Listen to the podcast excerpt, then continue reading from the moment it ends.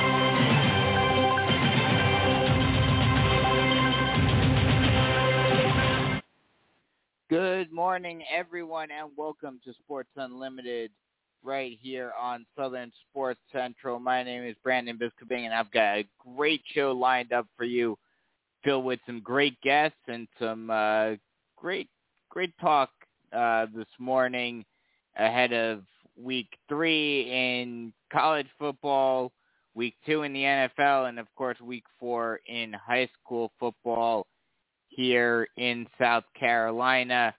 At eight o'clock, we should we'll have Andre Washington, uh, Ridge View quarterback who just committed to South Carolina State last week. He'll be coming on at eight. At eight thirty, we'll have Lou Bezjak from the state coming on as usual, and at nine, we'll have Ian Guerin from MyHorryNews coming on. And as always, if you if you guys want to get your thoughts in on anything, uh, football, anything sports related, on any level, be sure to call on in. 323-784-9681 is the number to call. That number again, 323-784-9681. We'll start things off in the NFL.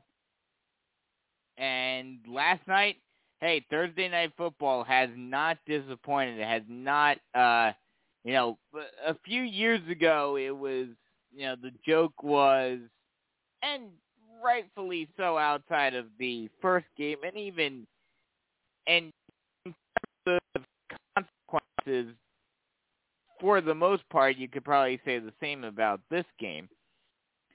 But the joke was for has been for so long that you know oh the Thursday night game is kind of the throwaway game. Yes it's a national game but no one really cares about it. And you know, if any, if the last two weeks have been any indication, no matter who's playing, it's going to be an entertaining game.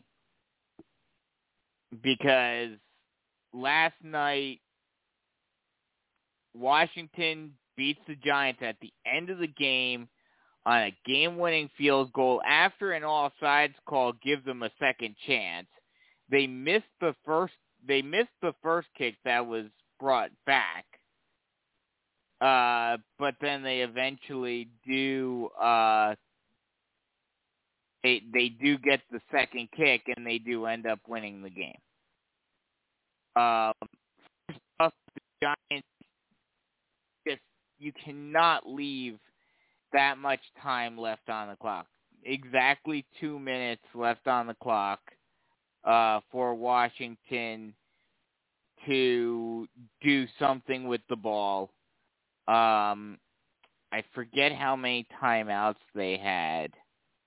Um, but they used uh, they only they only had to use one timeout in that entire drive at the end of the game. That's just that's just completely unacceptable. Um, I think I've mentioned it before. I'm a Giants fan, so I'm talking about this in terms of the Giants. Uh, but yeah, that is you just can't.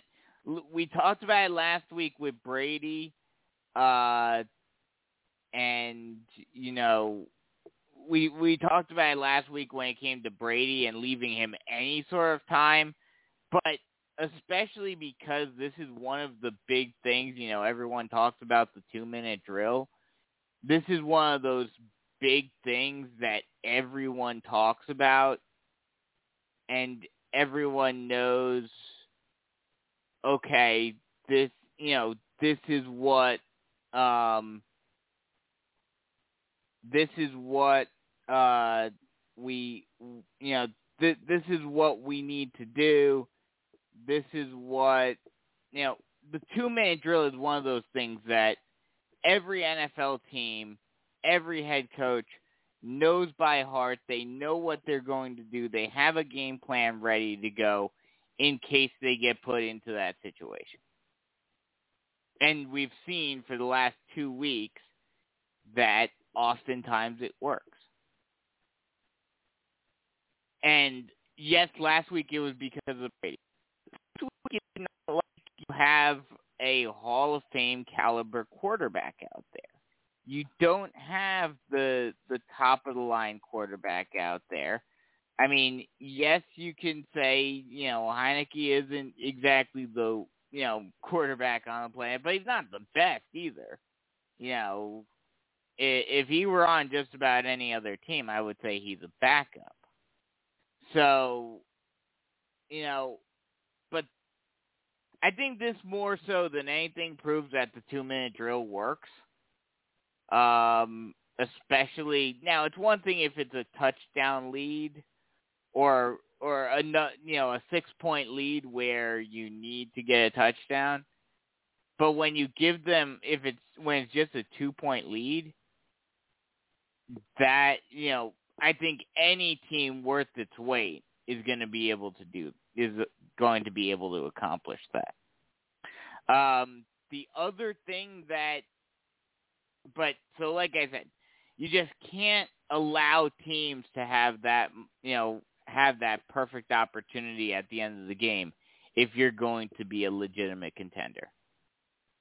And now with the Giants 2 and 0, you have to wonder when do they start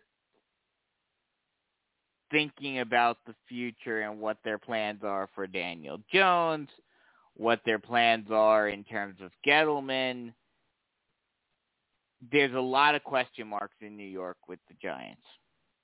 But before I get before I get to some stats about that and how bad the Giants are lately, something else when it came to this game in particular, the Giants only had two drives of 10 or more plays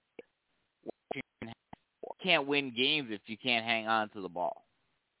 And that was the issue.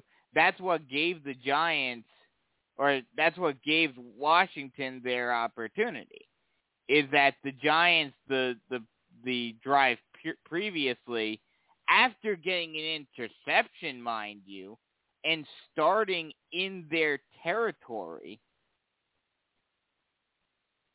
they only go four plays.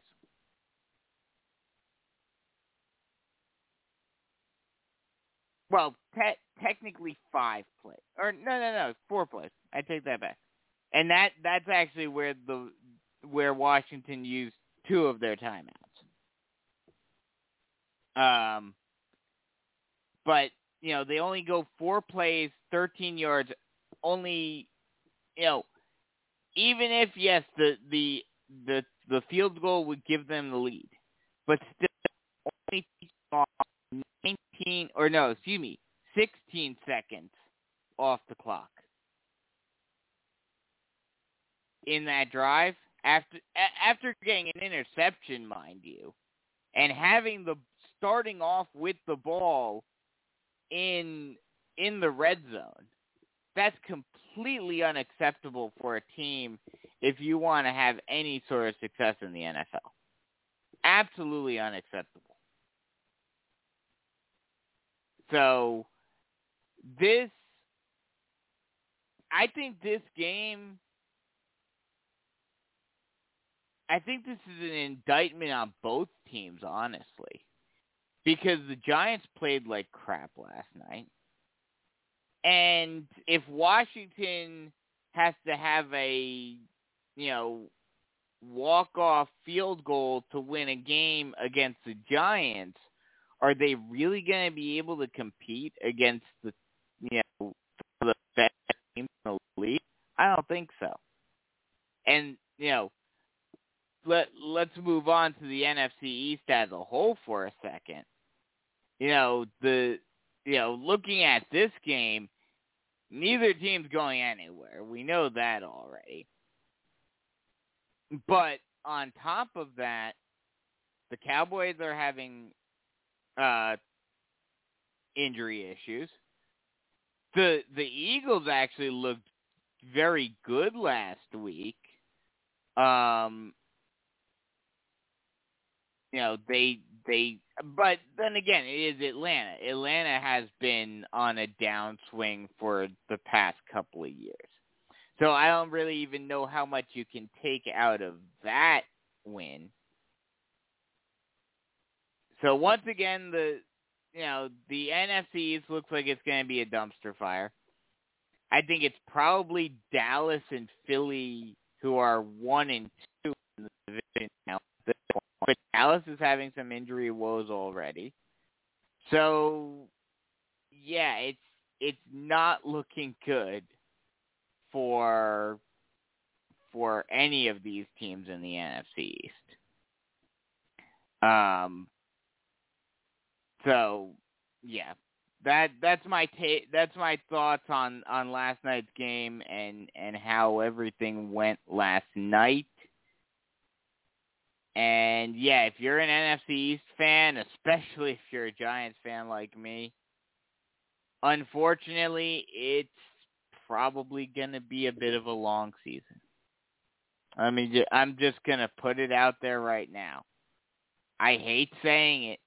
Don't get me wrong. Oh, before I move forward, here's a stat that really shows the how futile the Giants have been over the last few years. This is the fifth straight year that the Giants have started 0-2. And that's the longest stretch in the NFL since the Rams had that stretch from 20, 2007 to 2011.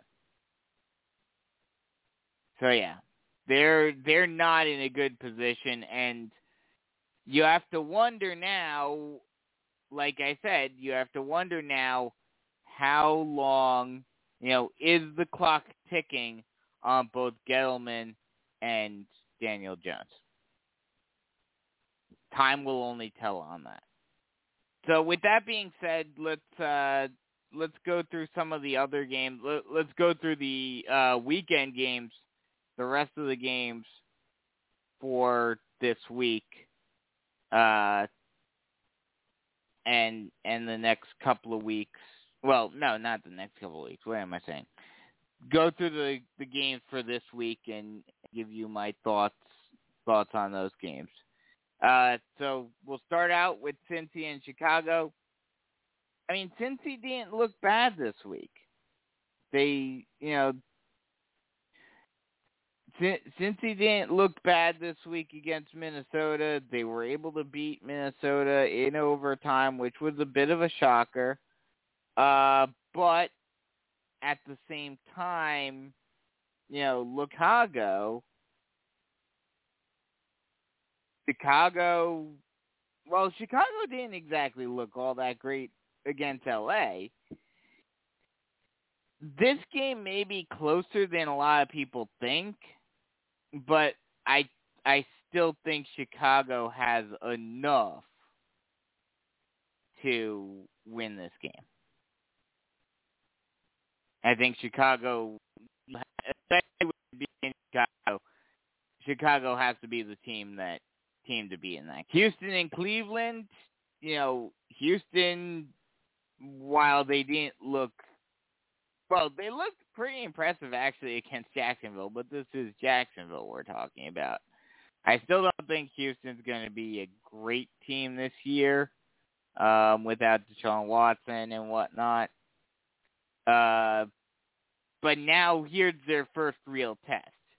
Uh, because Cleveland, while they lost to Kansas City, they were playing very well against Kansas City, and it and it it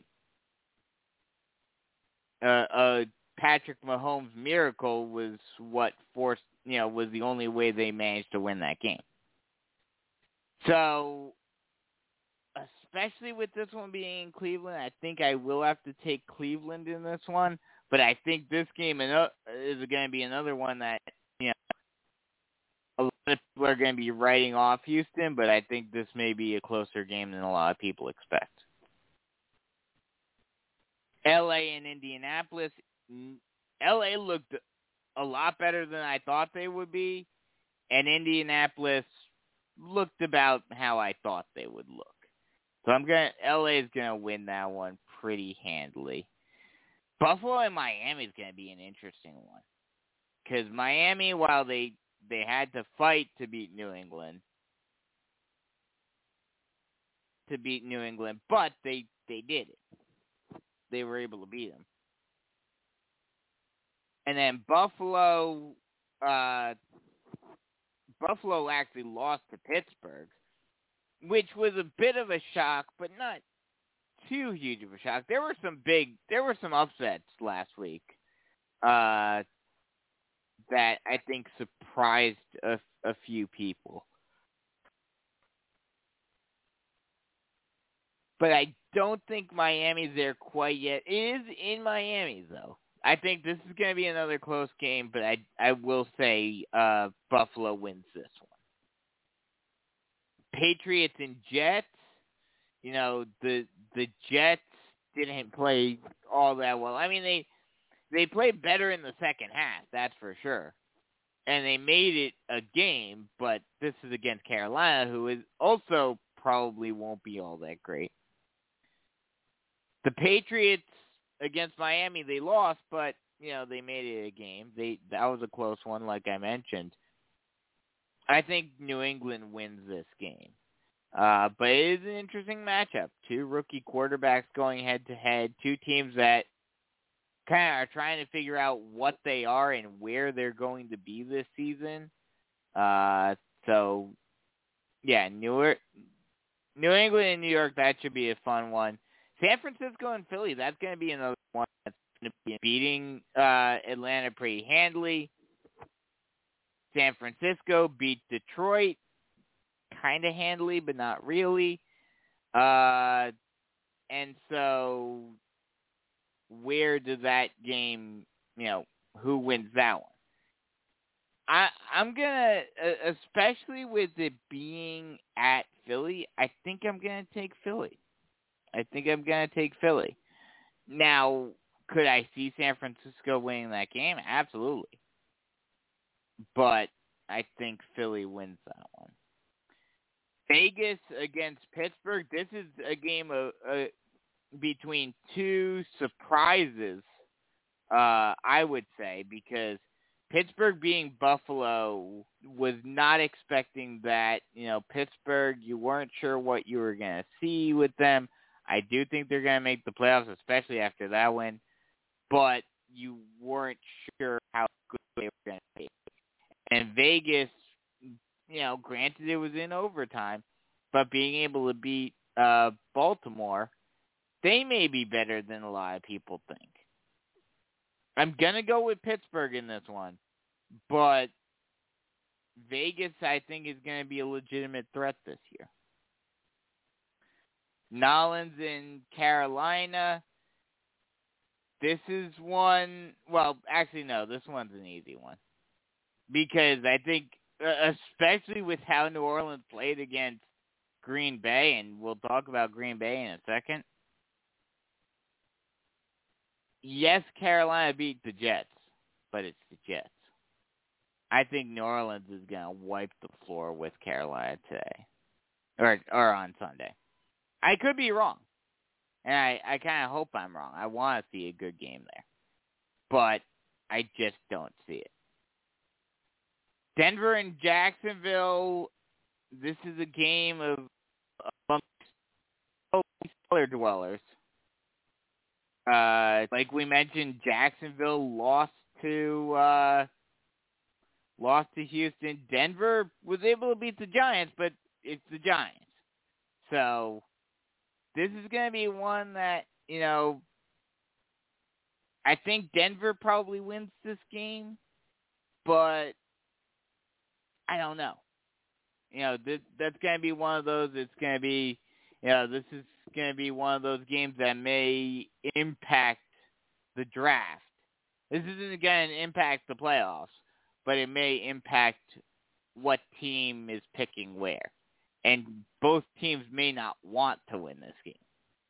So it should be that will be an interesting game to interesting game to watch because obviously as a competitor you want to win and everything. Franchise level, do you really? Uh, next you got Minnesota and Arizona. Minnesota coming off of a disappointing loss to Cincinnati in overtime. Arizona coming off of a thrashing of Tennessee. You know, Minnesota's definitely going to want to bounce back, but especially with this being in Arizona, I, I got to pick Arizona for this game. Atlanta and Tampa Bay, oh, God, this is to be a... This game's to be a blowout. Just looking at how Atlanta played last week. Tampa Bay is going to r- wipe the floor with Atlanta in this game. Dallas and the Chargers. This is to be one of those games that, you know, uh, Dallas is going to want re want to get some pay get get into the win column for the first time this year, get a little bit of momentum going. Uh, Chargers are going to want to continue their momentum after being Washington last week. You know, no, in Los Angeles. Yeah, I'm picking the Chargers, opening up the new digs for them at least. Uh, Rams opened the, them up last week in overall. Uh, but yeah, I gotta go with the Chargers in that game. Tennessee and Seattle, like I said, you know, no matter what Tennessee does, well, for one, they lost to Arizona last week. So, you know, they're not exactly exuding confidence at this point anyway. But even if they had been able to beat Arizona, I, you know, it, they still don't exactly exude confidence. So I'm picking Seattle in that one, especially with it being in Seattle. Uh, Kansas City and Baltimore, that's going to be an interesting game. Baltimore coming off of a tough loss uh, last week, losing to uh, the the Raiders in in overtime on Monday Night Football. Ran, or uh, Chiefs coming off of you know a, a big come from behind victory against Cleveland. This game especially with well, it's in Baltimore. This is going to be a close game, but I think Kansas City has enough to uh to to pull it off. And then finally Monday Night Football. This is a this game is more interesting now than it would have been going into the season because just looking at it on paper, you're thinking, "Oh, Green Bay, hands down, has this one in the bag." But Detroit played San Francisco close, and with how bad the Packers were last week, it makes you wonder. The the Packers I don't think they are. I think they're going to win this game. They're going to get that rebound. They're going to get that payback. But you have to, you, you know, it's it, it's something that you have to take into consideration uh, when it comes to this game. Of, you know, if if the Packers lose this game, what happens then? Um, that's my thoughts on this week's game. Uh, I'm going to take a quick break, and then when we return, got some college football notes for you guys, and uh, and then we're going to go down. We're going to go from top to bottom down the uh, levels from NFL to college, and then uh, high school at the top of the hour. So be sure to stick, stay tuned right here to Sports Unlimited on Southern Sports Central.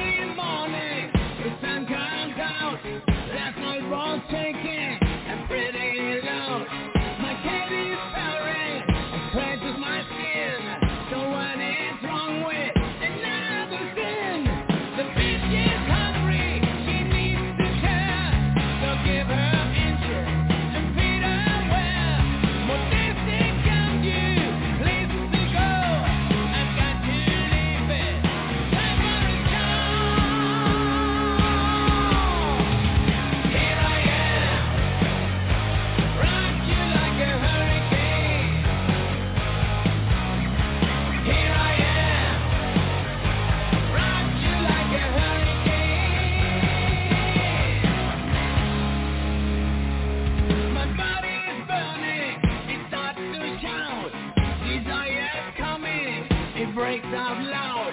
That isn't cage.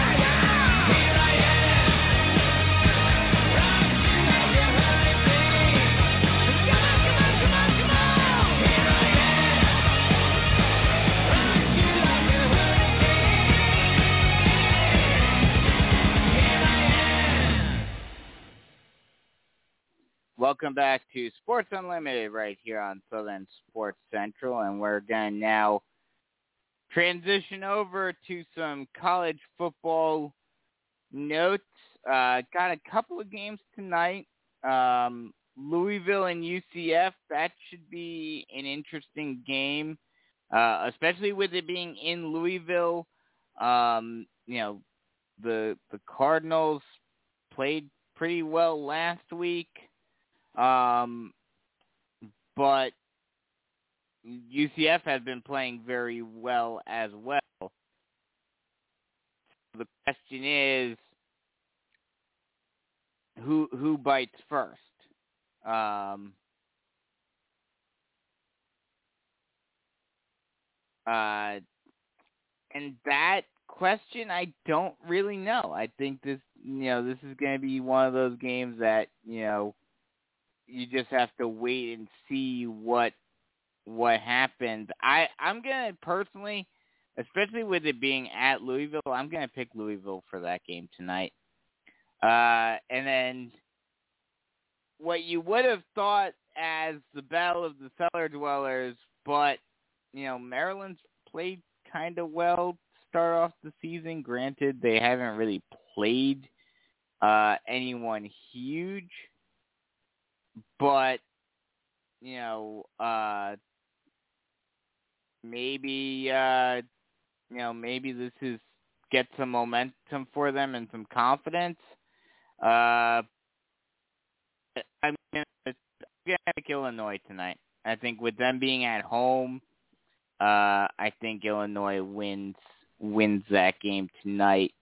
Uh, before I get into you know the Saturday games and, and some of the bigger games over the weekend, uh, Clay Henton or excuse me Clay Helton uh, was let go by USC as their head coach last week, or yeah this yeah earlier this week, and I mean it's not really all that much of a surprise with the way the Trojans started off the season. But now the now the big question is twofold. One, does this help them bounce back and and you know maybe get a little bit of momentum going uh going into conference play and and all of that and try to make some sort of run at at something this year uh or excuse me, they're one and one to start off, but zero oh and one now in in conference play. Uh,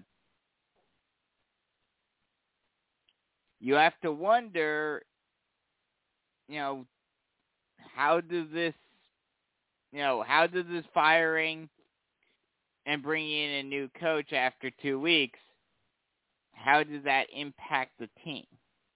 Uh, and that's going to be the big question mark for them going in going into this week. Uh, because they've got uh, they've got a fairly tough opponent in Washington State, and it's at Washington State, no less. So it's not like it's going to be an easy easy contest for them. Uh, so that's going to be a, a, a that's definitely going to be a question mark for them um, moving forward into into this week and, and moving forward into the rest of the season. And the big question mark, and everyone's already speculating after how Jacksonville lost this past week. Everyone's saying, "Oh, Urban Meyer's going to figure out a way out of Jacksonville and and to to USC." I doubt that happens. Uh, Well, for a number of reasons. For one, because Urban Meyer doesn't exactly seem like the type of coach that just quits on a team. Yes, I know everyone thinks that that's what he did at Florida with the heart attack. Um, I I don't think so. The more important aspect is that I'm pretty sure he's under contract and there's no way he could get out of it. And move on to a next uh, move on to another team. That that's just not going to happen. Um, but it that's going to be it, it's going to be an interesting thing to keep an eye on. It you know what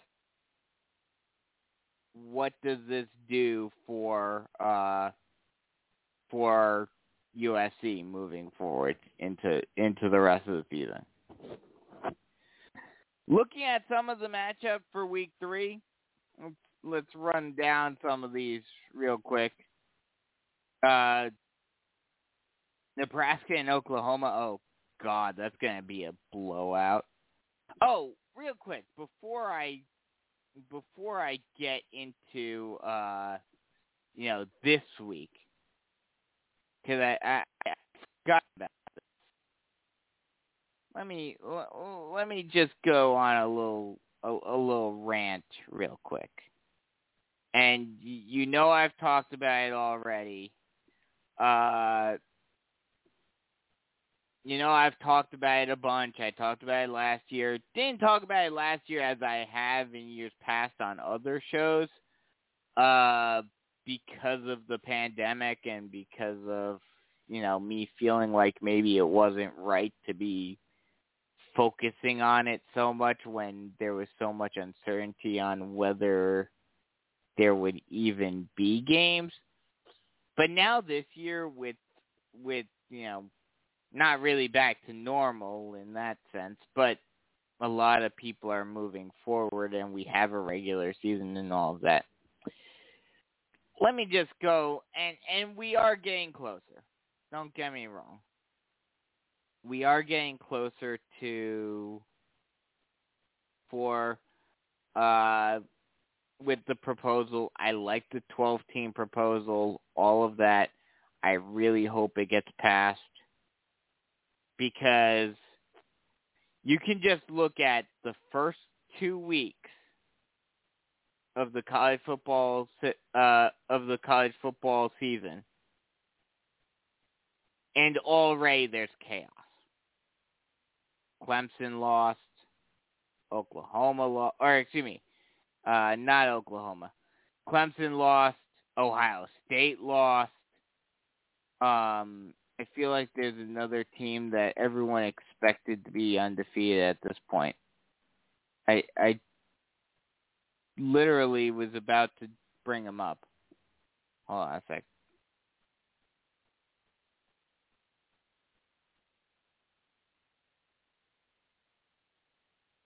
Okay, yeah, no, Oklahoma has lost yet. For a second, I thought they they had, they haven't yet. But still, Clemson losing, Ohio State losing are two big blows.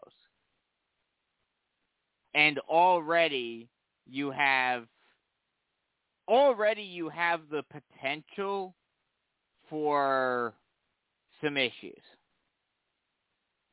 Because here's the thing. I'm already gonna I'm just gonna say it outright already and I know we're early. Uh and thus I I know that a lot of things can change over the next 10 weeks or so. Everyone who is undefeated stays now obviously this is impossible. Well, yeah, it's impossible actually. But if everyone stays undefeated uh up until this point. Well, actually no, it's not impossible. If everyone stays undefeated that are undefeated right now, until the end of the season, until conference championship weekend. At this point now, with how uh, how you know the game between Clemson and Georgia, no matter who wins the SEC title game, I have a feeling, and this is going to piss off a lot of people in a lot of areas of the country. I have a feeling that if if that happens, that both Alabama and Georgia will get in, along with probably Oklahoma and Oregon. It will stay as it is. And that's going to piss off a lot of people. gonna piss off uh, Iowa, Iowa fans, because they'd be undefeated and they'd be the Big Ten champion. But I could, I could easily see because this happened a few years ago with Iowa, where I think they weren't undefeated, but they, they or were they? No, I don't think they were undefeated, but they had one loss, and they they had a legitimate claim to get into the playoffs, but they didn't because of their name recognition value. And that's what's going to happen here this year if everything stays the way it is. Iowa would get snubbed. Uh, Cincinnati, obviously, again, would get snubbed. Now, obviously, some of the lower end, low, the teams lower down would have to lose. But this year is already setting up for a potential double SEC being put in and thus even more controversy when it comes to the playoffs. And we're so close to it. Eh, you know, people can almost taste it. But until I've said it before and I'll say it again. Until the committee says, yes, we are moving forward with a 12 team playoff with clear cut rules on how you get in Everyone has a fair opportunity to get into the playoffs. All it football invitational called national champion. The national champion is mythical because you you just don't you don't have a fair system. Simple as that. So that's my, you know, probably going to be a weekly playoff rant because, you know, like I said last year, I'm calling it the College Football Invitational because that's exactly what it is. It's an invitational. And it's not a real playoff.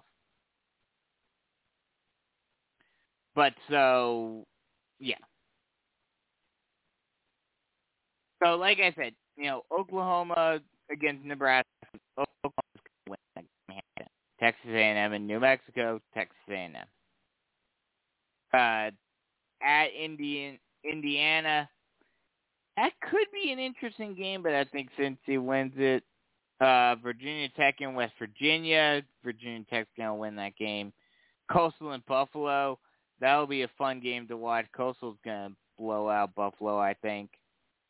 Michigan State and Miami. Uh, this is going to be an interesting game because Michigan State has been playing pretty well to start off the season. Um, Miami obviously had to face Alabama week one, and that's where their one loss comes from. But I think, especially with it being at Miami, I think Miami wins that game. Uh, Michigan's going to blow out Northern Illinois. Uh, Kentucky's probably going to beat Chattanooga a lot of uh a lot of FCS games this week, which you know normally you know they're they're the money games. They're they're the cat, you know, cat games that you know, the lower schools get blown out just for a payday. Um, Boston College and Temple should be could be an interesting game. Um, I think Temple has enough to be able to win that game. Uh, but I think I'm probably gonna have to pick Boston College to win that one.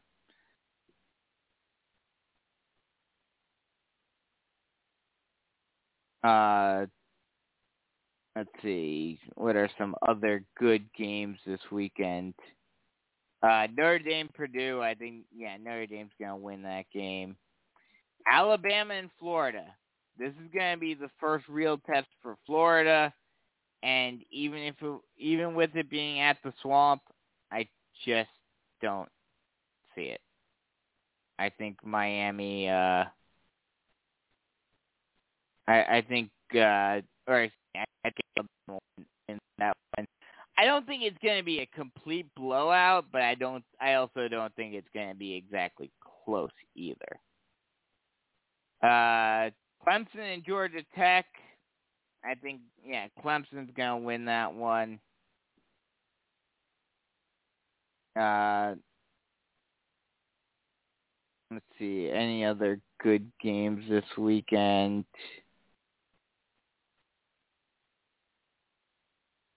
USC and Washington State, like I said, it's gonna you know it'll be interesting to see how USC does after their fo- their coach gets fired, um, especially on the road. I think USC probably has enough to win that game, but who knows? Who knows? Uh,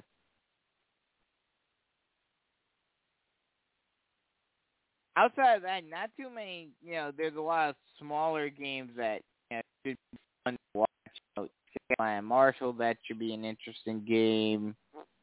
Uh, Liberty and Old Dominion could be fun. Georgia and South Carolina. Let's get to that one real quick. And first, before I talk about the game itself, uh, Shane Beamer said that Doty should be 100% this week. Not a 100% sure if he's to start or play or whatnot this week. But especially against Georgia, I could see him playing. But with how well, uh, you know, uh, with how well Zeb has been playing, I could see it being, you know, at least him starting or, you know, something to try to ease Doty back into the starting lineup. But yeah, this game do I think the Gamecocks are going to make it at least bit of a game? Yes, but yeah, it's it's a little too early. Yes, I know that they had that huge miracle upset last season. I just don't see it happening again. I'm sorry. I just I don't especially with it being at Sanford. Georgia's going to win this game. I don't think they're going to wipe the floor with the Gamecocks this weekend, but I think it's going to be Georgia's game to lose. That's that's for sure. Uh, looking at some other games, like I mentioned, not not too many games. Oh, Auburn and Penn State. This should be a fun one and especially with it being a whiteout at Beaver Stadium, I think Penn State wins this game. I think Penn State comes out on top. Um, another game that's going to be interesting to watch, especially considering how they played against their opponent's rival in the beginning of the season, Virginia and North Carolina. Yes, this is in Chapel Hill, but I think Virginia will at least keep the game close. I I won't say they will beat them, but I'll say that they have a chance. Uh, looking at some other games, Ole Miss, Ole Miss and Tulane. I think Ole Miss should be able to win that game pretty easily. And oh, the the nightcap the the big nightcap cap game. BYU newly uh newly Big 12 BYU against Arizona State 23 against 19. I think I'm going to go with BYU. I think BYU is going to ride the wave of the the momentum of being announced to the Big 12 last week and they're gonna. I think they're gonna win this game. I think they win this game to show that they can be a legitimate threat to anyone in college football. Um, you know, and, and show that they're, you know, that they're going to be a legitimate threat uh, mo- moving forward as as they head into being uh, a Power Five program. Now I don't know how much of a Power Five the the Big Twelve will be with these additions, uh, but people kind of well, people kind of said that when they when they lost some programs, but then added you know the likes of TCU and whatnot uh, back in 2012. But this is a little different. I think this is a little different because you're losing your two iconic programs. I think they're still going to be considered a Power Five uh, and have a seat at the table, certainly. But the question is going to be, do they get do they basically become like the American where now this could all change obviously with the expansion of the playoffs. But if there is no expansion, are they, you know, almost automatically the odd man out? And it's basically whoever wins the Big Ten, Pac-12, ACC, and SEC are the are the teams to get into the uh, into the quote unquote playoffs that's something we're just gonna have to wait and see. Wait, wait to see what happens uh, with that. Um, but yeah, it's you know that's gonna be something interesting uh, to keep an eye on over the next couple of years. Obviously, as realignment uh, starts to build who knows what the next domino to drop will be? because you know there's going to be another domino. Whether it's because here's the thing, the American just got just got ransacked. You know, they lost three of their, you know, bigger programs. So where do they go from here? So they're they're definitely gonna have to move, make a move, and now and then that's going to that's going to have that trickle down effect down to the uh, the lower group of five schools. So uh, I'll take a quick break, and then when I come back, I will have Andre Washington, Ridge View quarterback, coming on at the top of the hour. Talk to him about his recruitment, his big upset loss last week, and a few other things in his senior season right here on Sports Unlimited on Southern Sports Central.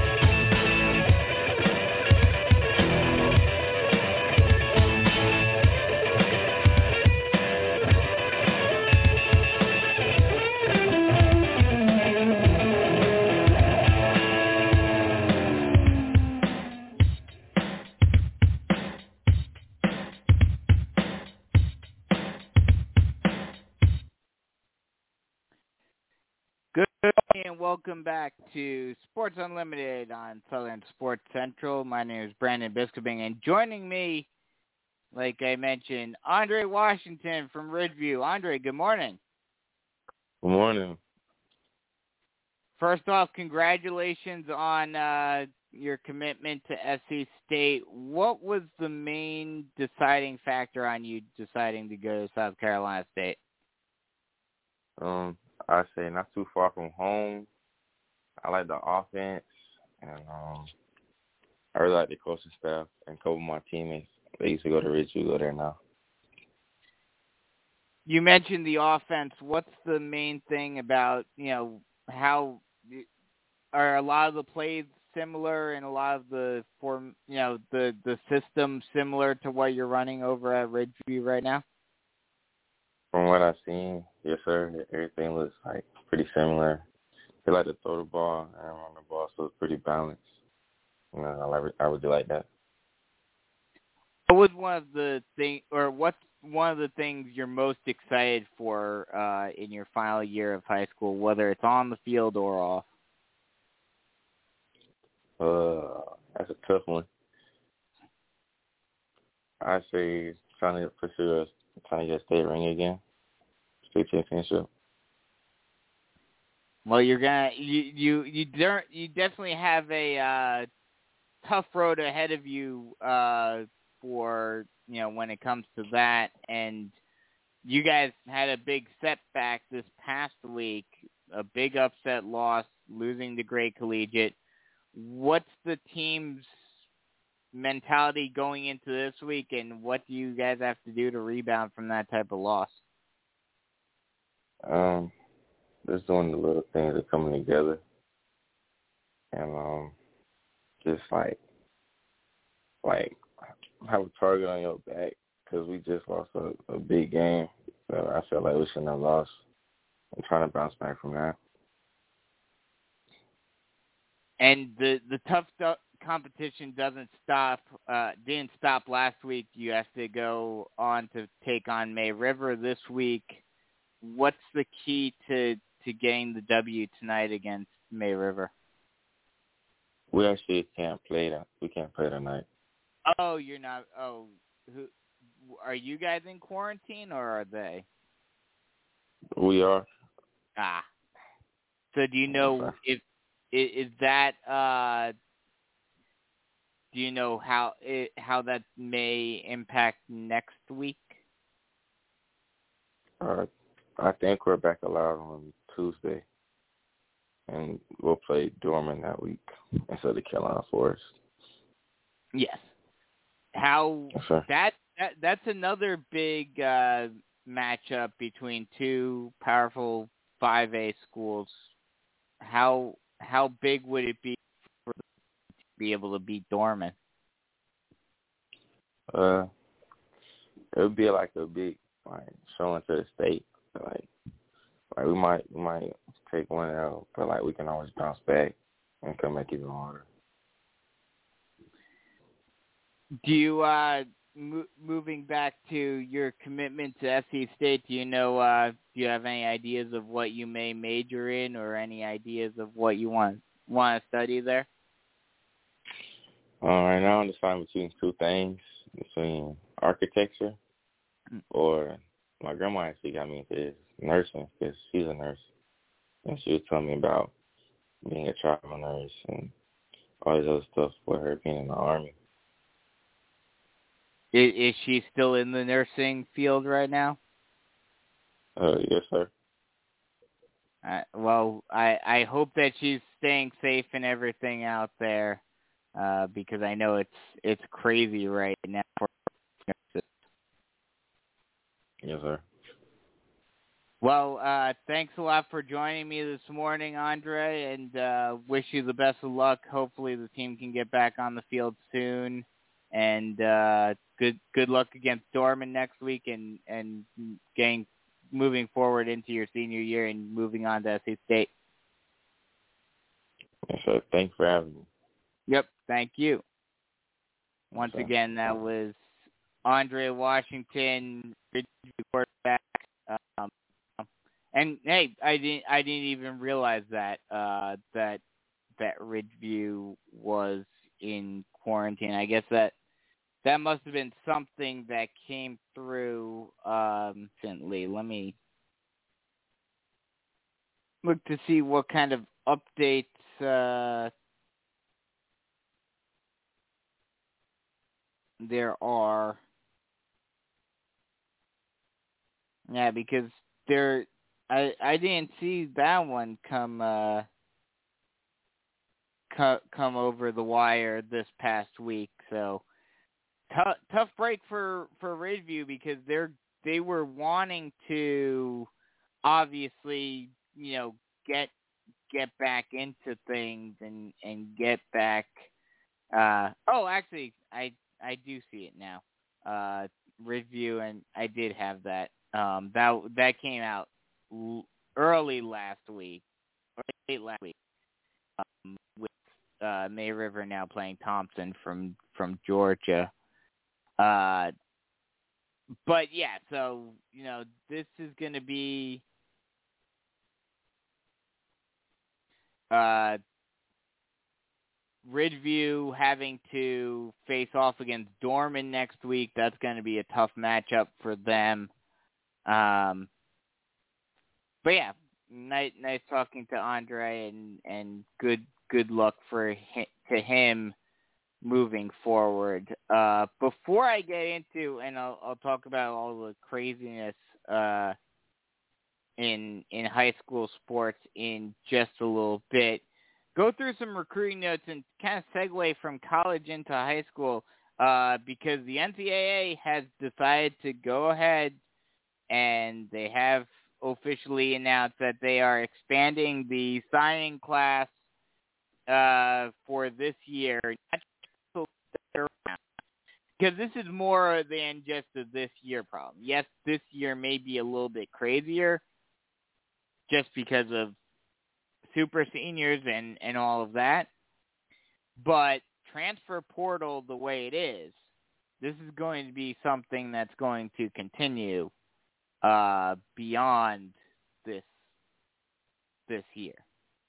So this may stick around, but at least for this year, uh, coaches will be allowed to replace up to seven players who leave via the transport transfer portal, uh, increasing the potential max class size to 32. So you have the 25 players that you're allowed to bring in already, but then you have an additional potential seven if players leave uh, via the transfer portal. So if you know, so if let's say you have six players leave portal, then you'd have 31 spots. So it's not at the most that you can have is seven, but if only three or four players leave, then you you only get those extra spots. Uh, so that it's good for uh, it's good for the players, uh, or it's good for well, it's good for the players. It's good for the teams because now they have that extra breathing room and they don't have to worry about the transfer portal quite as much. Um, but yeah, like I said, it's going to be interesting to see how that thing's uh, moving forward in terms of, you know, uh, whether you know whether that sign players early, and it, it's going to make things different. That's for sure. It's going to be another one of those things that coaches are going to have to learn how to cope with and how to adapt to, and and all of that, all of that good stuff. Um, but outside of that, some other recruiting notes. Uh, go through some some recruits that uh, were either offered or signed this week. Carson Black from Nation 4 was offered by App State. Trey Horn from Wren was offered by Marshall. Brandon Sissy from Lakewood offered by Georgia State. Eamon Smalls from Buford offered by Coastal. Tashawn Brooks from Dutch Fork offered by Maryland. Zaire Gamble from Sumter offered by Charlotte right after uh he got offered on Sunday right after having a big game against Carolina Forest uh this past week. Um, talk more about Sumter and Carolina Forest in a little bit. Uh, on the basketball court, Cam Scott from Lexington, offered by Virginia Tech. Brandon Gardner, uh, now elsewhere, but originally from Gray Collegiate, offered by Yale, and Greg Jackson from Ridge View, offered by Alabama. Uh, this week, commitment-wise, Sawyer Whitman from Gaffney committed to Citadel, and on the baseball diamond, Davis Rivers from AC Flora committed to Wofford. Like I mentioned, lots of games canceled this week, along with a big, uh, along with a big, a, a big staple in both North Carolina and St- South Carolina over the years uh, that has also been canceled for this year for the second year in a row. We'll talk about that in just a little bit, but first let's get through the games. Uh, Barnwell against Burke was canceled on Friday. That was supposed to be played last week the last minute. Like I mentioned, I I missed this. I forgot that this uh, came out last week. Ridge View and May River canceled. May River now playing Thompson from Georgia. Fox Creek and Lower Richland canceled. 96 and Saluda canceled. Saluda now playing Rabun County from Georgia.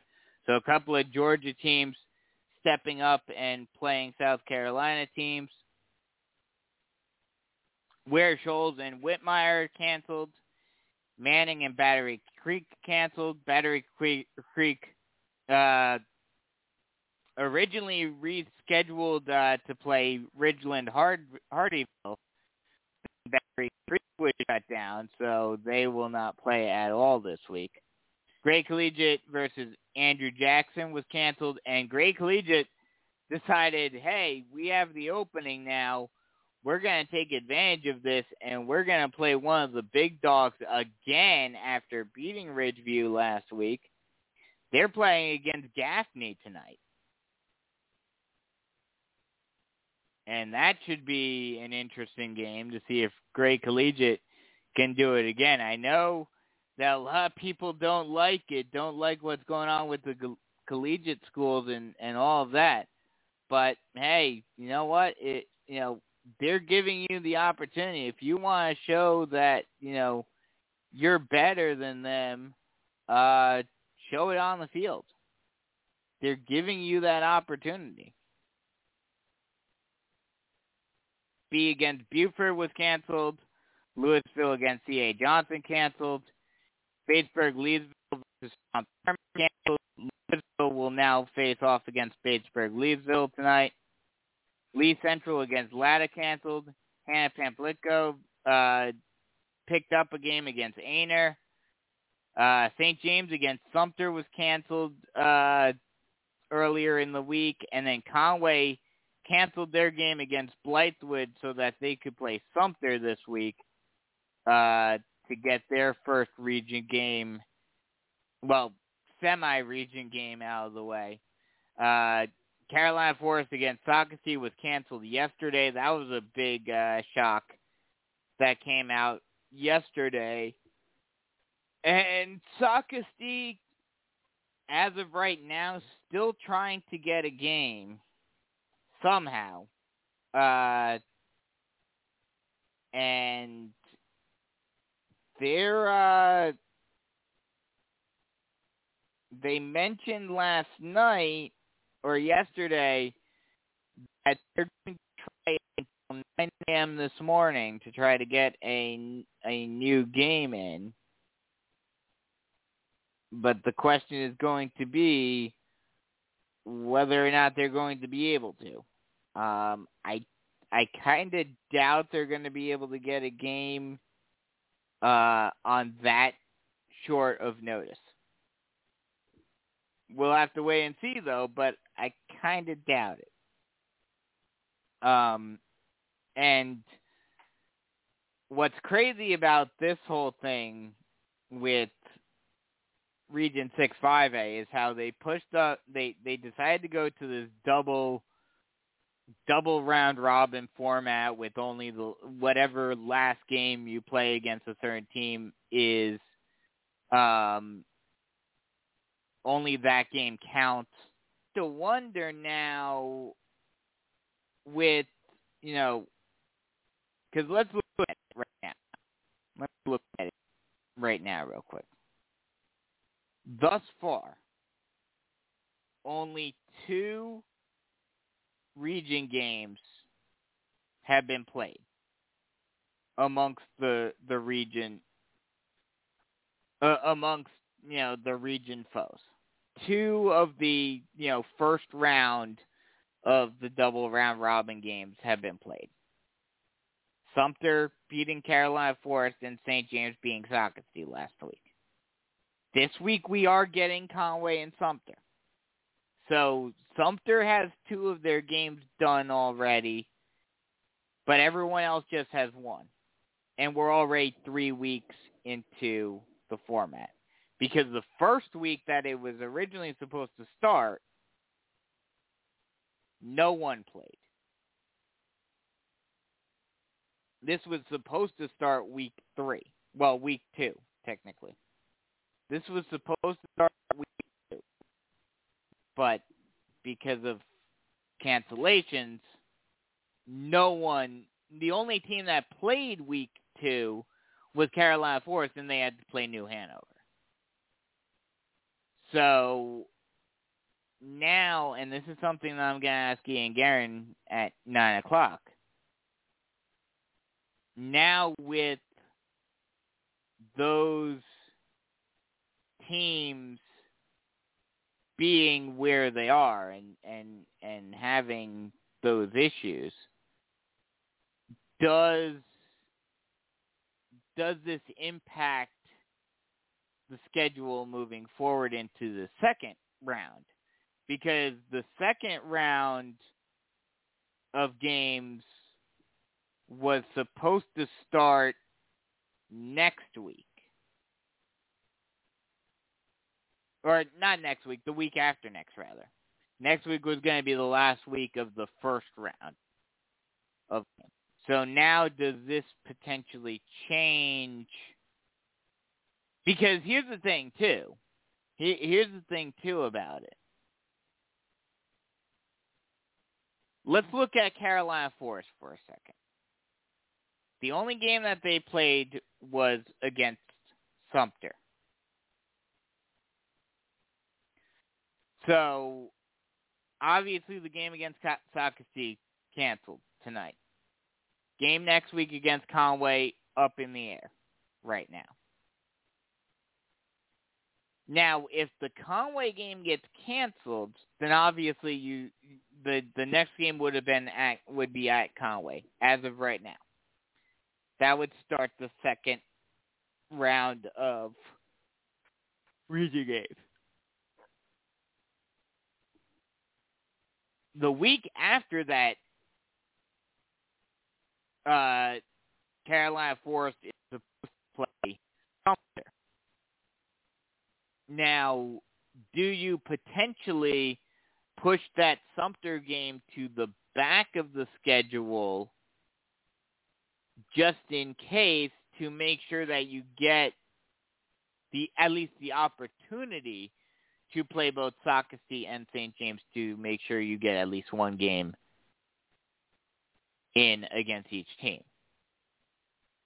That's a question that is going to have to be answered. And as we move, you know, because that was the whole point of the double round robin format was to make sure that everyone plays everyone at least once. So now the question is, now that this has already kind of hit a road bump, how does it impact the remainder of the schedule? That's going to be a question that I'm going to have to ask Ian this morning at 9 when he comes on because it's an interesting concept. It's an interesting question of how how exactly does this work now, um, and and what what makes you know who who makes these calls, and I mean it seems like everyone just seems to be passing the buck. Because even the region, you know, when it came to um, what was originally going to happen uh, well, when it came to the game between Socastee and St. James last week, after I think yeah, after Conway um, was in quarantine, they decided to make themselves. It seems like it seems like the region isn't even doing the rescheduling; it's the schools individually doing the rescheduling, and and the region is just basically saying, okay, that works. You know, so this a situation like this where each team needs to play a certain team in order to get each team in and make sure that they do are is the region just going to allow them to do it on their own, or is the region going to step in and say, okay, this is what we're doing? That's the big question mo- moving into the next couple of weeks. So a few other uh, cancellation or a few other uh, games that were uh, put on the schedule. Uh, Irmo uh, put James Island onto the schedule for this week. That game was subsequently canceled and Irmo is now playing Central Davidson from North Carolina. A lot of North Carolina and Georgia games this year have been necessary due to uh, all the cancellations this year. And I wouldn't mind seeing this continue. I mean, you see it every you see it every year, every now and again, and obviously South Carolina teams want to play South Carolina teams. But seeing the interstate battles is is fun to see. Uh, Airport is now playing Swansea tonight. Uh, Adesso versus Dreher um, is not canceled, but is moved to Saturday morning. So that that could be an interesting game uh, tomorrow mor- tomorrow morning. And uh, Region One One A uh, has pushed up their region games to give them a little extra time, which is good, which is good. But still, you know, it's um, I'm surprised that it's happening this late into the game. Uh, last week, oh, one other game, Chapin and Newberry was moved to Monday, so they will play on Monday instead.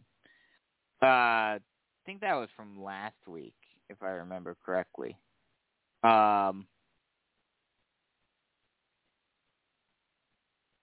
but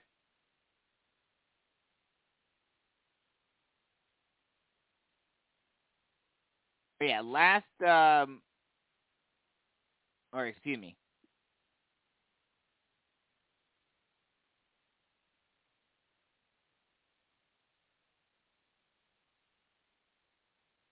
Last week, uh, there were a few pretty big upsets actually last week. Last week was the week of upsets. Um, Gilbert, this wasn't exactly an upset, but the craziest game of the week was hands down Gilbert being Hartsville 48-47. Uh, Hartsville got the touchdown at the end of the game, and if they had kicked the field goal, they would have tied it and sent it to overtime. But they decided to go for the two-point conversion and failed and lost the game as a result. And that that oh, that always begs the the age-old question of what do you do in that sort of scenario? Do you, you know, do you kick the field goal and, you know, uh, do you kick the field goal and send it to overtime or do you, uh, you know, do you go for the two point conversion to win the game right then and there? My thought has always been now obviously it depends upon what kind of team you are and especially in high school it depends upon what your kicker is like and all of that. But uh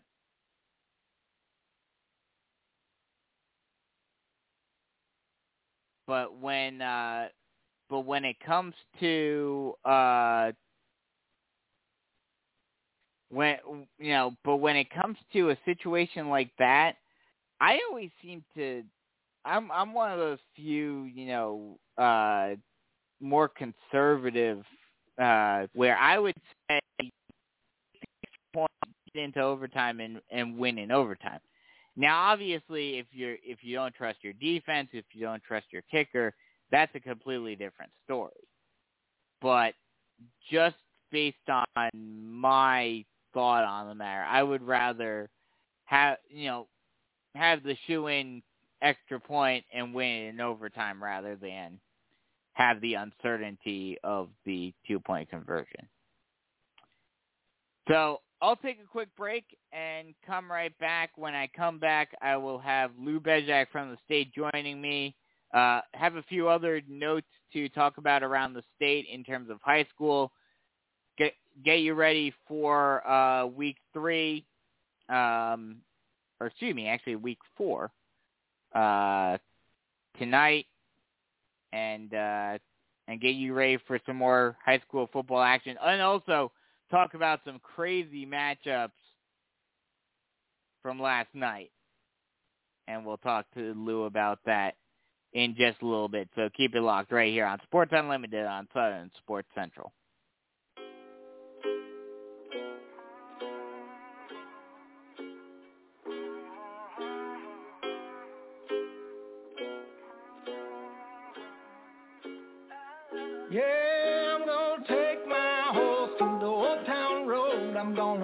Ride till I can't no more. I'm gonna take my horse to the old town road. I'm gonna ride till I can't no more. I got the horses in the back, horse stock is attached. Head is matted black, got the boosters black to match. Riding on a horse, ha, you can whip your Porsche. I've been in the valley, you ain't been up off that porch now. Can't nobody tell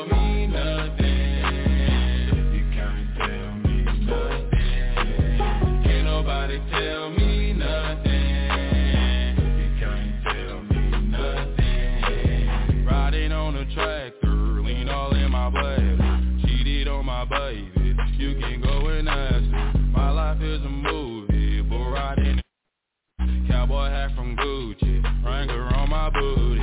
Can't nobody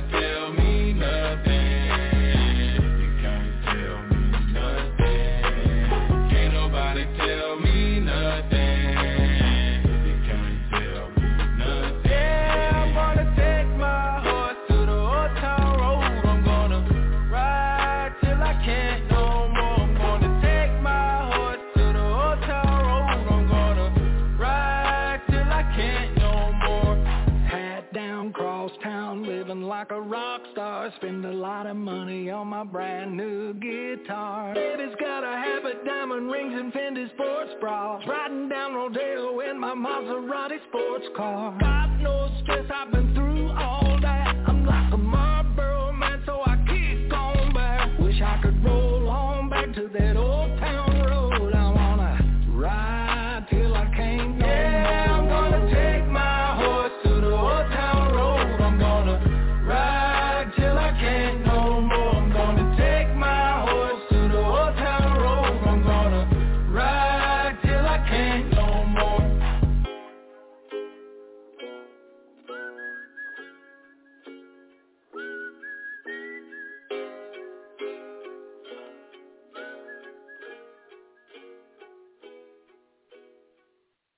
Welcome back to Sports Unlimited right here on Southern Sports Central. And as promised, got Lou Bezjak from the state joining me this morning. Good morning, Lou. Good morning, Brandon. How you doing? Pretty good. You had a uh, busy and crazy night last night, didn't you?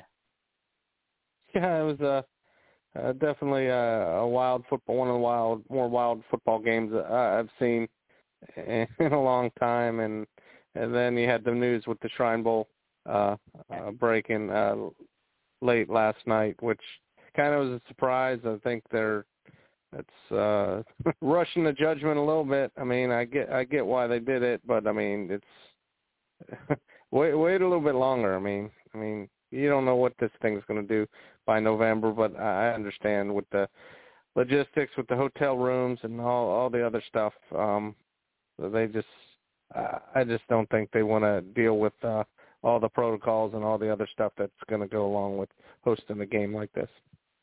Yeah, well, let's start with the game that you covered last night. Fairfield Central beating Keenan 67-66 in five overtimes last night.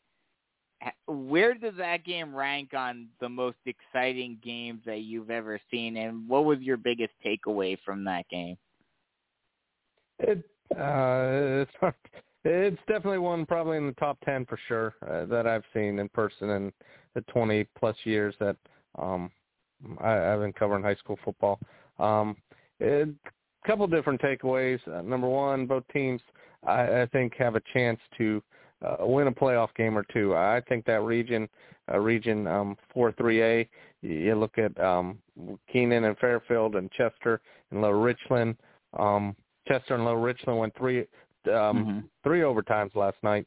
Um, so, or actually two overtimes, but um, I, I think that region's kind of uh, under the radar. Um, Keenan's probably one of the most improved teams in, in the state uh, under Coach McLeod in his first year. Then they had to deal with the death uh, of one of their players a few weeks ago. Um, Marquise Williams is really good at running back. I think he scored four or five touchdowns last night. Fairfield Central, um, not as big as they usually are as far as size wise, but uh, Stephon Gadsden I think's been there for been a starting quarterback for three or four years, and uh, that kind of helped. Um, both teams need to work on the special teams. Obviously, Keenan doesn't have a kicker. That's why they had to keep going for two. Um, and then Fairfield didn't use a kicker until the overtime, and he missed the first two field extra points that would would have won it. They weren't even close, and then they decided to uh, kick the one after they uh, scored the last touchdown, and um, Mark uh, Matthew Few hit, hit the game winner. So it's uh, both teams have some work to do, but they got strong running games and uh, veteran, like I said, uh, veteran quarterbacks. Um, Gadsden for Fairfield and Hernandez O'Neill for Keenan and, and Marquise Williams uh, did a heck of a job running the ball last night. And like you mentioned, this wasn't the only game that went into overtime and had some excitement in uh, Region 4-3A with Lower Richland uh, also going into double overtime in their win over Chester. How big of a win is that for Lower Richland, especially the AC Flora last week? Yeah, that, that was good. They needed to bounce back. They they struggled a little bit offensively, or converting in the red zone, especially last week. I think they had four trips inside the 20 and only scored one touchdown. Um, they're definitely a team to watch out for.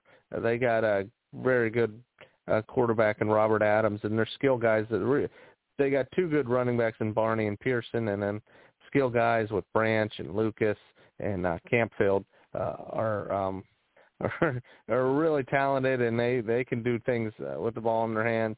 So um, I think it's a big confidence booster for them. Uh, Chester kind of been a little bit of a disappointment. Uh, they did rally last night. They were down fourteen nothing in the fourth, and like I said, forced overtime. But um, it's sets up a big matchup next week uh, with uh, Lower Richland and Fairfield, each of them coming off the win, and see if um, the winner kind of sets himself in a nice position at two and zero oh in the region. Yeah, I think I think we would both have to agree that probably would be create the the odds on favorite to win the region. Uh, how much of a factor? I mean, obviously they have a week to prepare for that game, but how much of a factor do you think fatigue after playing these you know long overtime games, especially for Fairfield Central. How do you think? How much of a factor do you think fatigue is going to play in that game? Oh, it's uh, one good thing they had an extra day having uh playing on a Thursday night, so you get a couple extra days rest. I'm sure they won't. Um, both coaches won't bring their team back in until Sunday until and get ready then. So give give your guys a couple get their legs underneath um, get um, hydrated, get get ready to go. But yeah, I think uh, they, they'll be ready to go as far as uh, uh, next week. It should be fun. Uh, I would give the edge to Lower Richland just because a little bit bigger up front, and I think their defense is a little bit better. We we just talked about how that game probably will be the deciding factor for the region, but you know, just off of the first night, it looks like this region could go right down to the wire. Uh, who do you see? Uh, who do you see winning the region, and do you think it may come down to that last weekend? It could, and it will be done early since they moved up their region games, assuming that the other games don't get uh, uh, postponed. Um, I think Low Richland's definitely the favorite. Um, even though they lost last night, I would put Keenan right up there, maybe second. Um, I don't know if they can beat Lower Richland, but uh, I think they can give Chester good Chester and Lower Richland uh, both good games, and uh, um, Fairfield obviously will be right there. And that Fairfield Chester game, I mean, it, it's going to go down to the wire. I mean, the last week of their region, uh, I think, but I would say Lower Richland is definitely the favorite. Like you mentioned before, uh, the other big news that came out last night was the suspension of the Shrine Bowl again this year. Um, I know you think it was a little early to decide to cancel it, but what have you talked to any other coach, any coaches around the area, and their reactions to it being uh, suspended this year again? Yeah, they're definitely not happy. That's for sure. I think it's a way too done way too early, and uh, they were uh, a couple of ones I, I talked to were under impression. I mean, they talked with some of the assistant coaches about as far as rosters and their players, and just as uh, just yesterday, in fact. So yeah, I think they were caught off guard. I'm supposed to talk with uh, uh, Jerry Brown, the head, head coach of the Shrine Bowl uh, South Carolina team, in a little bit. Um, we'll get his thoughts and see uh, what he was told if he knew anything before last night or or if he was caught off guard. He's been waiting to coach the Shrine Bowl, be the head coach. I mean, that's one of the only things he hasn't done in his career, and now for the second straight year, he has to uh, put it on hold. We'll see. We'll see what they do. I mean, they they let all the coaching staff uh, be the same for the last two years, so I don't know if you're going to carry over the coaching staff for a third year. So uh, we'll see what happens with that as well. Ba- uh, this may be something that you'll have to ask him when you talk to him, but based on your understanding, if a player gets named to the Shrine Bowl since they're not playing, can they still also be named to another uh, All Star game like the North South uh, Bowl? Yeah, well, I'll have to ask. I think last year you weren't because they still named a team last year.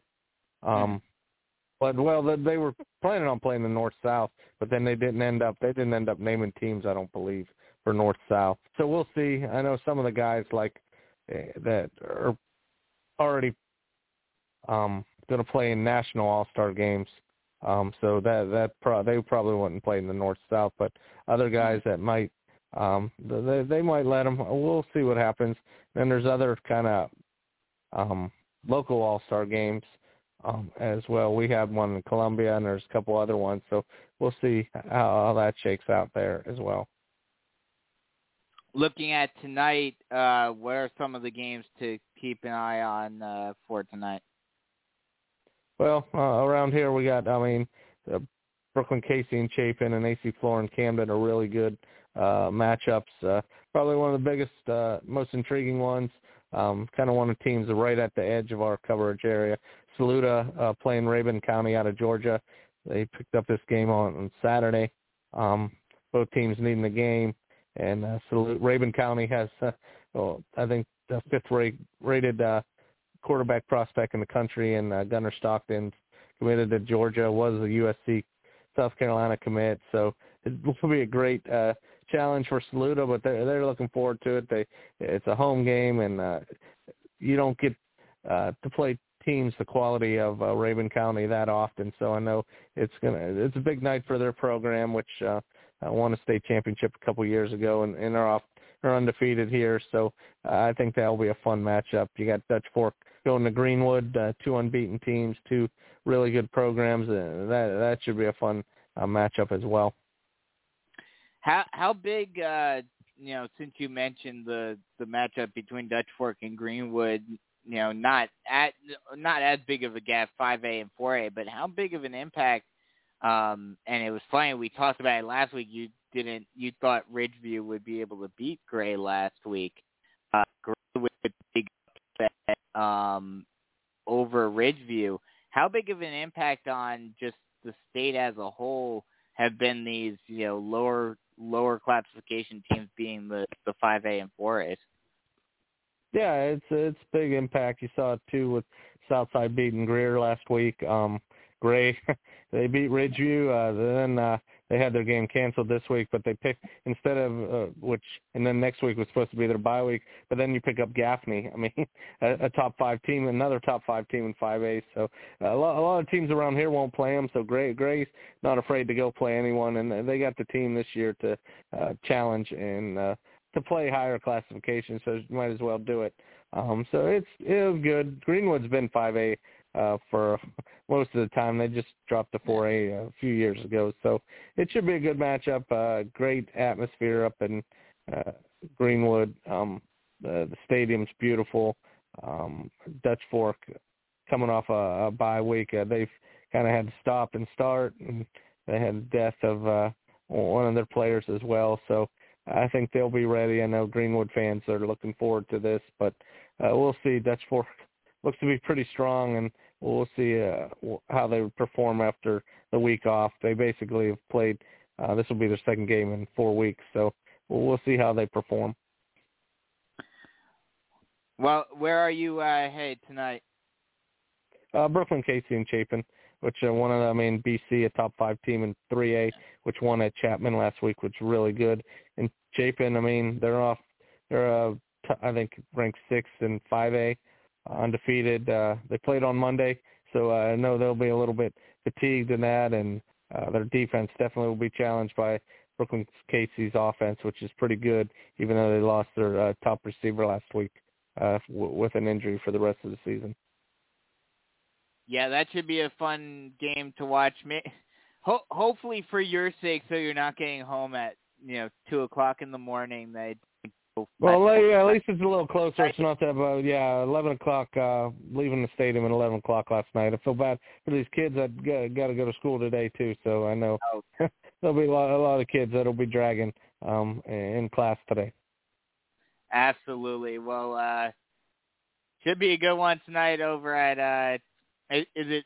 It's at Chapin tonight. Yeah, it's in Chapin at uh, uh Cecil Woolbright uh, Stadium ha- have fun over there, and uh, we'll talk to you next week. All right. Thanks, Brandon. Thanks a lot. Once again, Lou Bezjak from the state. Lots of good uh, tidbits from him. And you know, I since since we talked about it, and since it was you know it is a big talking point. Well, first off, let me just say that is the the the craziness of of what happened last week, uh, or excuse me, what happened last night, um,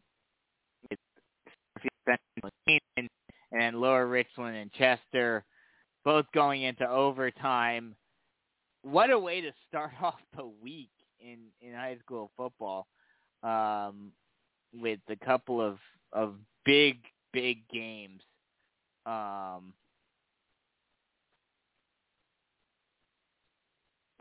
but you know, yeah, he he he's right. I I could only imagine uh how bad those those players, especially you know when you're when you're traveling like that, um,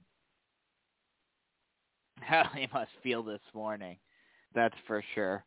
Um, but yeah, you know, tonight obviously, like you mentioned, Brookland Cayce against Chapin is going to be a good matchup.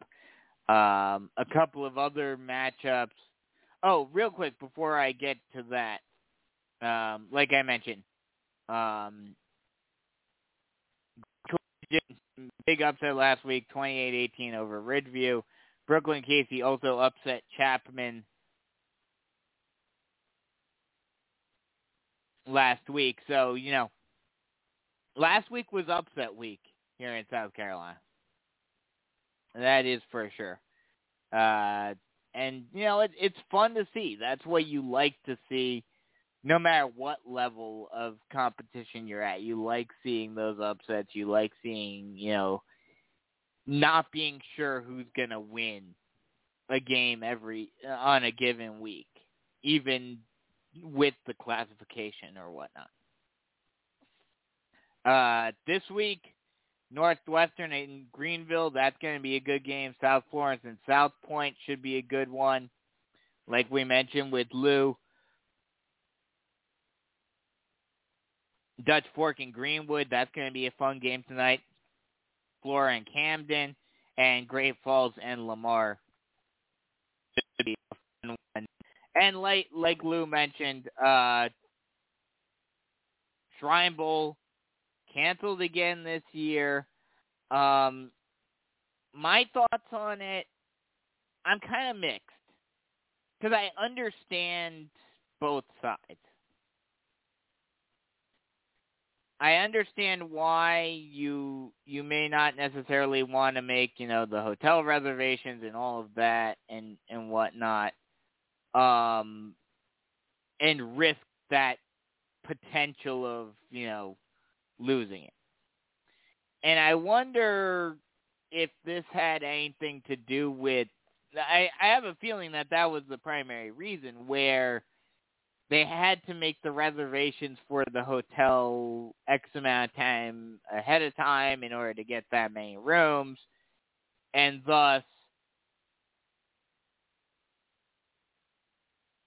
this would have been the time that they would have needed to figure it out and they basically asked themselves, do we really want to risk it? And they answered no. But I would have tried to wait until, you know, at least the beginning of, you know, give it another couple of weeks. because it seems to me as though it is starting to simmer down a little bit. Maybe this is just me, maybe I'm wrong, but it does seem like things are starting to simmer down a little bit. Not much, really, but uh, maybe a tiny, tiny bit. And who knows where we're going to be by October or November. And, you know, this has been the talking point about this pandemic for over a year now, over a year and a half now at this point of, oh, let's wait where we are in two or three weeks. Let's see where we are in a month. Let's see where we are in two months. You know, it's. And I understand that, you know, unfortunately with how things are going, that's not going to end anytime soon. But at the same time, I understand why, you know, I understand why they did it, but I also understand that they, if they had the option, I would have chose to wait a little bit longer and and see what what happened. Um, you know, but that's just me. We're gonna ask Ian Guerin, who is the uh, PR director for the North South Bowl, um, ask him what what the latest is on that. Um, whether whether that's going to continue uh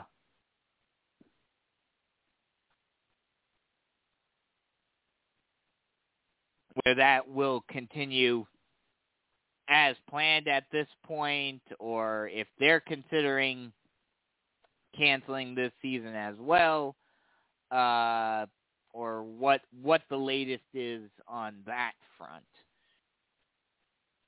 so that's definitely something we're going to ask Ian in just a little under 10 minutes.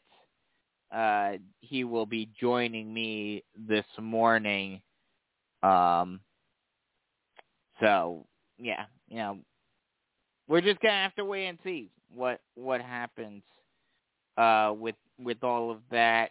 You know, uh, oh, okay.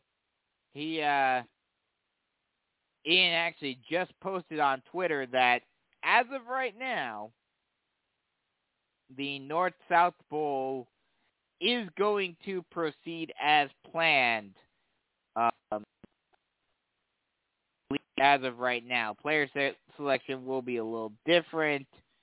Uh, that I'm gonna ask him about when he comes on in just a little bit. But good news for uh, you know fans of the North South Bowl and and just you know postseason football, uh, postseason All Star games that the North South Bowl will occur as you as planned as usual tonight or uh in December. So, you know,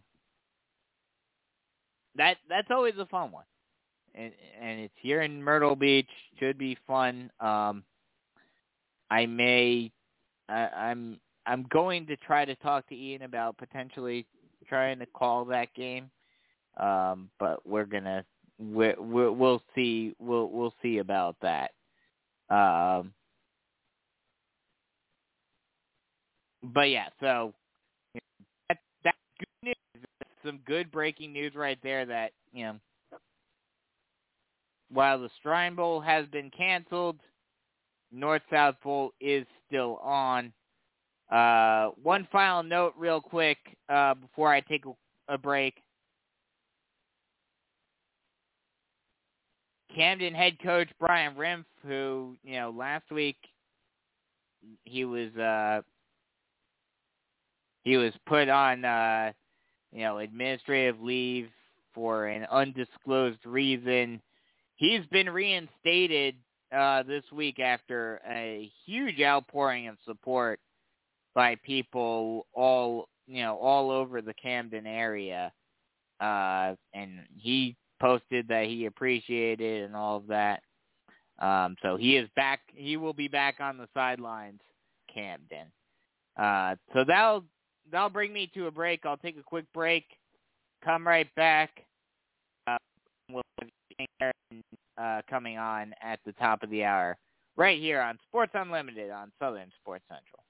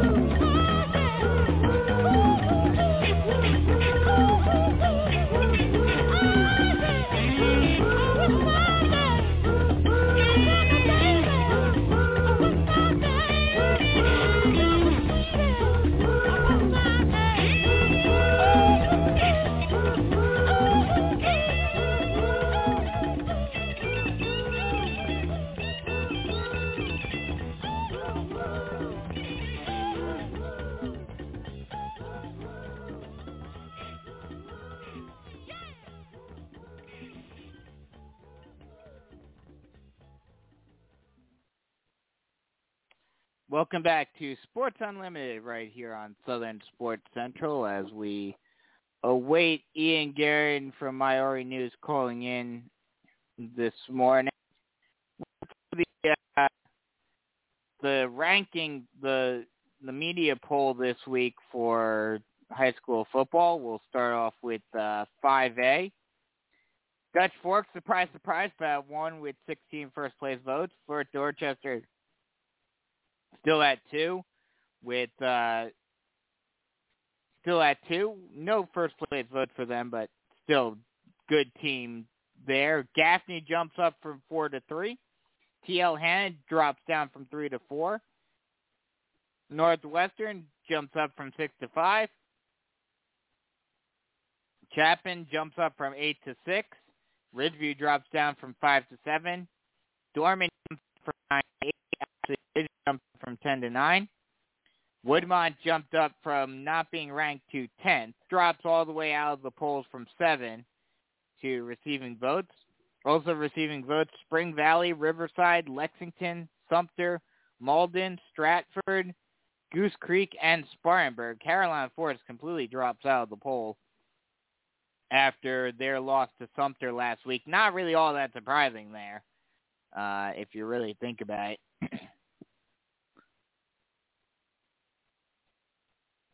4A, AC Flora at 1 with 15 first place votes. Greenville at 2 with one first place vote. Myrtle Beach at 3. South Pointe at 4. Greenwood at 5. North Myrtle Beach at 6. Beaufort at 7. South Florence at 8. Catawba Ridge at 9. And West Florence gets into the polls, jumping up from not being ranked. May River drops down into the receiving votes category from 10 Inland, Irmo, and Lance, Yermo and West Side. So not much of a change in 4A. But that's because a lot of those schools did what they needed to do and and won their games last week. So you know, as long as as long as you're winning, you're not moving uh, in the polls unless you're moving up because of someone else losing. In 3A, Daniel at one with 16 first place votes. Dillon, Dillon at two. Camden jumps up from four to three. Brookland Cayce jumps from five to four. Chapman drops from three to five. Clinton jumps up from eight to six. Aynor at seven. Gilbert jumps up from ten to eight. Chester jumps up from six to sorry, excuse me. Chester drops down from six to nine. Powdersville jumps up from not being ranked to tenth.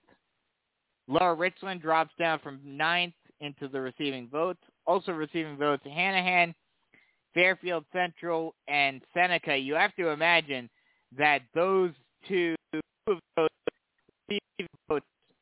in Lower Richland and Fairfield Central may get a few more votes, if not getting put into the poll uh, next week with their wins against Keenan and Chester. Uh, especially with Chester, you know, they they dropped from six to nine this week. But next week, you would have to imagine after their loss, they're going to drop down into the receiving votes category uh, next week, if not completely out of the polls. 2A, Abbeville at 1 with 12 first place votes. Gray Collegiate getting some first place votes now with 3 at number 2. Uh, not really all that surprising there that they're getting some votes now uh, after their win over Ridge View last week. And they, hey, if they're able to somehow beat Gaffney next week, who knows? They may be the first. They may jump up to number one. Probably not, but you know that's that's going to be an interesting matchup. Those two. And if I remember correctly, let, let, me let me look at this for a second, real quick. Hold on a second. Let me let me look at this real quick.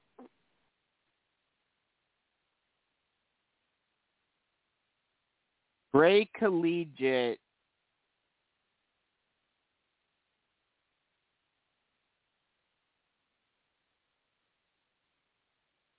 see where Gray Collegiate is in terms of what Oh no, okay, they're in region 3.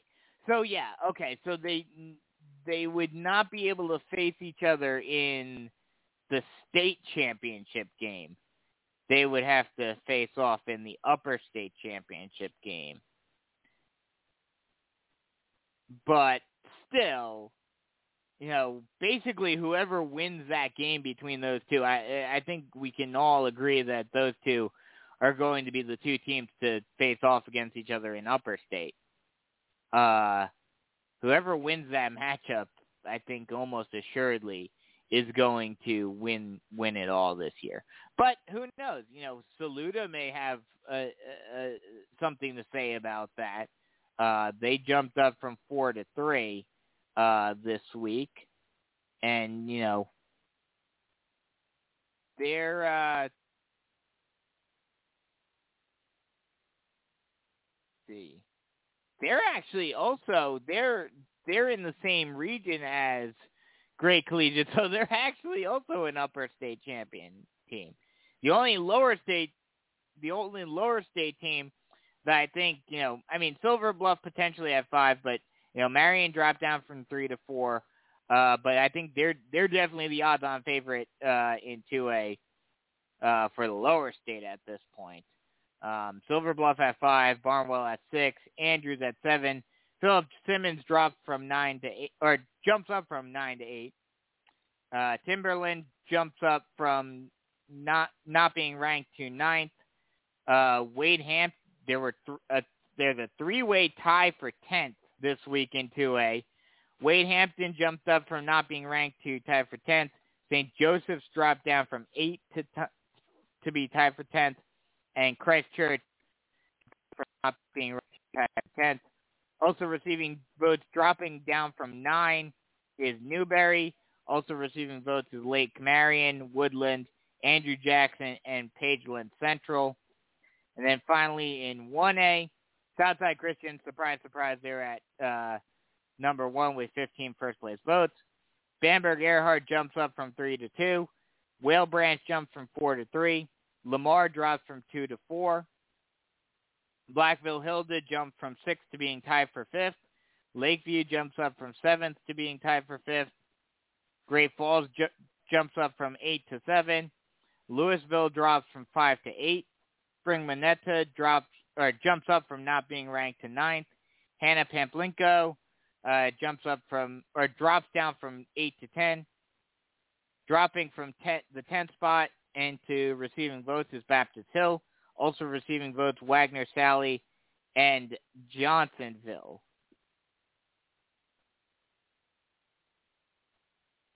Looking real quick once again. Still no uh,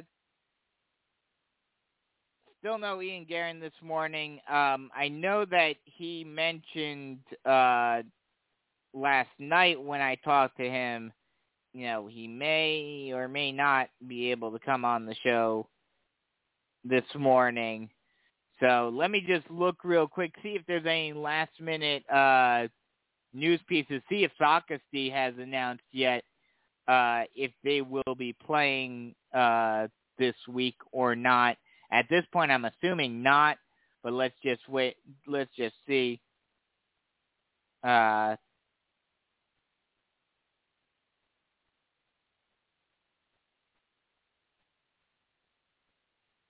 real quick. Uh,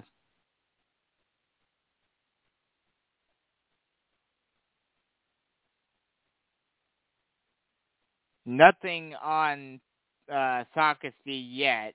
So I'm assuming they're not playing this week, but keep track on Twitter to see uh, what's going on.